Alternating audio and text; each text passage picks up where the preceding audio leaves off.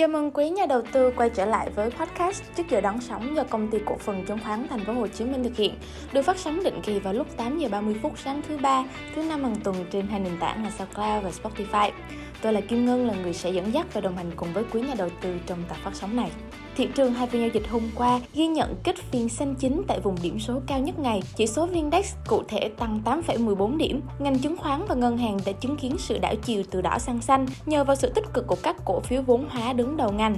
Bên cạnh đó, gây ấn tượng mạnh nhất trong ngày giao dịch hôm qua là mức tăng ấn tượng của nhóm cổ phiếu thép với các đại diện nổi bật như là HBG, tập đoàn Hoa Sang HFG hay thép Nam Kim NKG.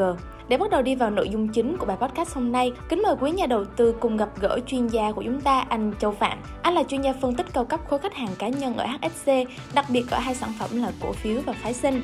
Hôm nay như thường lệ thì anh sẽ có đôi lời nhận định về thị trường của hai phiên giao dịch vừa qua trước khi đến với phần khuyến nghị. Xin mời anh ạ. À.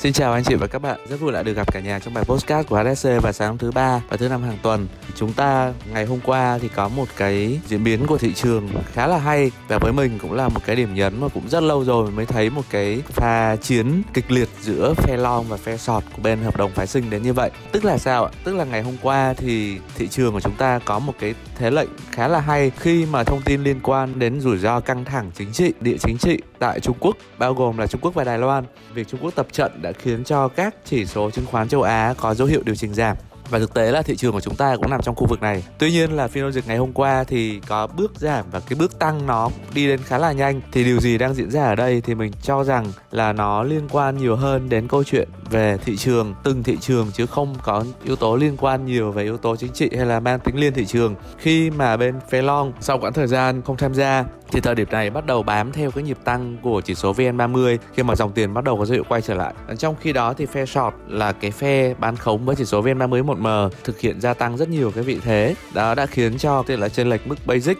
giữa VN30 và VN30 1M là khoảng âm 20 điểm thì cho thấy một điều là cái phe short rất là phe bán ấy, họ đang chờ để mà có những cái lợi thế khi mà thị trường điều chỉnh giảm. Tuy nhiên là rõ ràng là thị trường ngày hôm nay không giảm mà lại tăng và qua đó nó phả một cái hơi nóng khá là khó chịu cho các cái vị thế nắm sọt trong hiện tại thì mình cho rằng là cái vận động này cũng lâu lắm rồi mới có thể chứng kiến. Bởi vì là trong thời điểm của thị trường trong vài năm qua thì hoặc là thị trường tăng, hoặc là thị trường giảm. Chứ thời điểm thị trường đan sen thì lúc này mới bắt đầu xuất hiện. Thì đây cũng là cái chủ đề mà mình cũng muốn chia sẻ trong bài postcard hôm nay. Đó là một cái thị trường đan sen khi mà chúng ta bước chân vào một thị trường đan sen giữa thông tin tốt và thông tin xấu, thì điều mà chúng ta có sẽ là một thị trường răng cưa, tức là lúc tăng, lúc giảm mà chúng ta không thể dự đoán được. Thế thì bây giờ cái chiến lược giao dịch ở trong những giai đoạn thị trường này như thế nào? Thì mình cho rằng là vận động của chỉ số nó vẫn sẽ ở mức độ an toàn. Tức là chúng ta sẽ không kỳ vọng nó tăng nhanh, nhưng cũng không kỳ vọng là chỉ số sẽ giảm sâu. Và đây là cái điểm nhấn mà thị trường của chúng ta đang có. Thứ hai là bây giờ trong cái chiến lược giao dịch thì mình cho rằng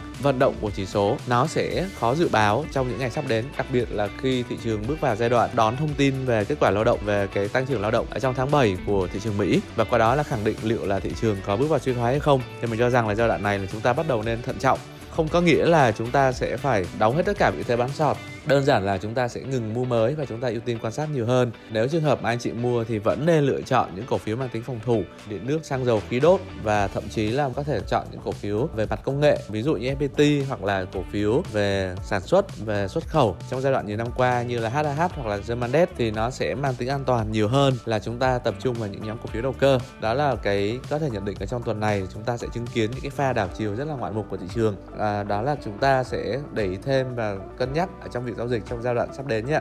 Ok, cảm ơn anh chị các bạn đã dành thời gian theo dõi bài podcast hôm nay. Xin cảm ơn bạn Ngân và xin chúc cả nhà có một phiên giao dịch thành công và một ngày nghỉ cuối tuần thật sự là vui vẻ và chúng ta sẽ gặp lại nhau trong bài podcast của thứ ba tuần sau ạ. Xin chào và tạm biệt. Xin cảm ơn chuyên gia Châu Phạm và những lời khuyên của anh cũng đã khép lại tập podcast ngày hôm nay. Tóm lại thì phiên giao dịch giữa tuần đầu của tháng 8 đã chứng kiến một cuộc chiến khá là hấp dẫn giữa hai long và short và cuối cùng thì phần thắng đã nghiêng về lực tiền mua lên. Có thể nói thời điểm đang xen giữa các thông tin tiêu cực và tích cực lại chính là lúc có những biến động giá mạnh và biên độ rất lớn. Tuy nhiên thì hy vọng rằng quý nhà đầu tư của chúng ta sẽ tiếp tục đón đầu những đợt sóng tiềm năng cuốn chiếu như vậy ở những phiên giao dịch kế đến. Xin chào và hẹn gặp lại ở tập đón sóng kế tiếp trên hai nền tảng là SoundCloud và Spotify.